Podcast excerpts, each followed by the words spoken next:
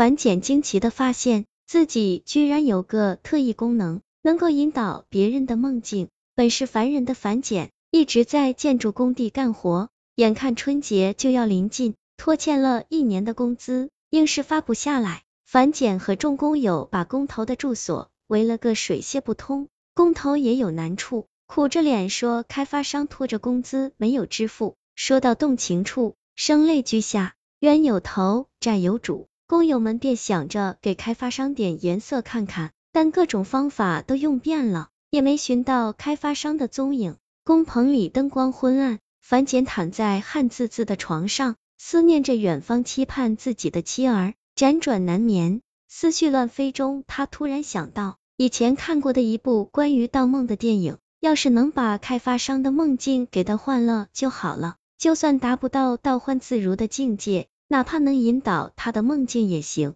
让他体验到工人们的酸楚，或许良心发现，快些把大家的血汗钱给支付了。半睡半醒间，樊简真的进入了开发商的梦境。开发商正做着美梦，与一个重要岗位的官员结成拜把兄弟，拿下一个重量级项目。樊简立即引导开发商的梦，官员落马，项目失败，一夜之间成了穷光蛋。为养家糊口，只好到工地做工。到了年关，开发商拖欠工资，无助的他和一帮工友四处讨要。一觉醒来，已到次日晌午。樊简刚睁开眼，就听到工棚外一阵欢呼。出门一看，是开发商提着一皮箱现金，挨个支付工人们的工资。樊简暗自思忖：难道自己真会倒梦？他把这个奇怪的事情告诉了最要好的兄弟金强。金强摸摸他的额头，没发烧呀？怎么胡言乱语？春节回到家，樊简的妹妹上门诉苦，说男人做生意赚了点钱，在外面包养了小三，对他娘俩不管不顾。樊简说会想办法让妹夫回心转意。夜里，樊简想借助这事再次测试导梦功能。半睡半醒间，樊简顺利进入妹夫的梦境。妹夫和小情人相伴到新马泰游玩，卿卿我我，缠缠绵绵，如胶似漆。樊简开始引导妹夫的痴梦。小情人是个有夫之妇，奸情败露，其父拎一把透着寒光的钢刀，一路追杀。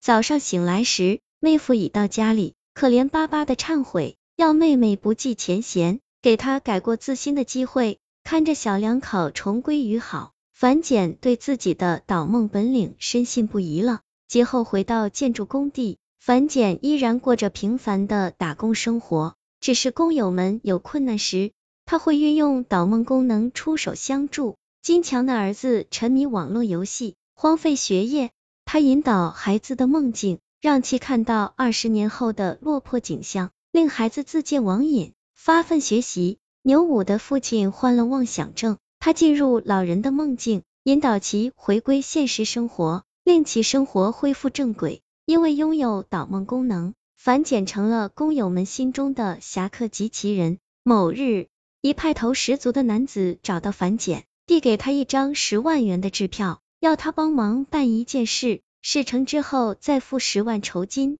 樊简动心了，按那人的要求，他进入了一个女子的梦境。女子正在梦里筹划着竞标方案，樊简引导着女子的梦境，探知了其全部秘密。女子是男子的商业对手，樊简提供的信息十分准确，男子如约支付了酬金。有了这次的成功，樊简不再满足于做建筑工地的凡人了，他用轻松赚来的二十万，在闹市区的高档写字楼租下一套房子，成立了导梦工作室。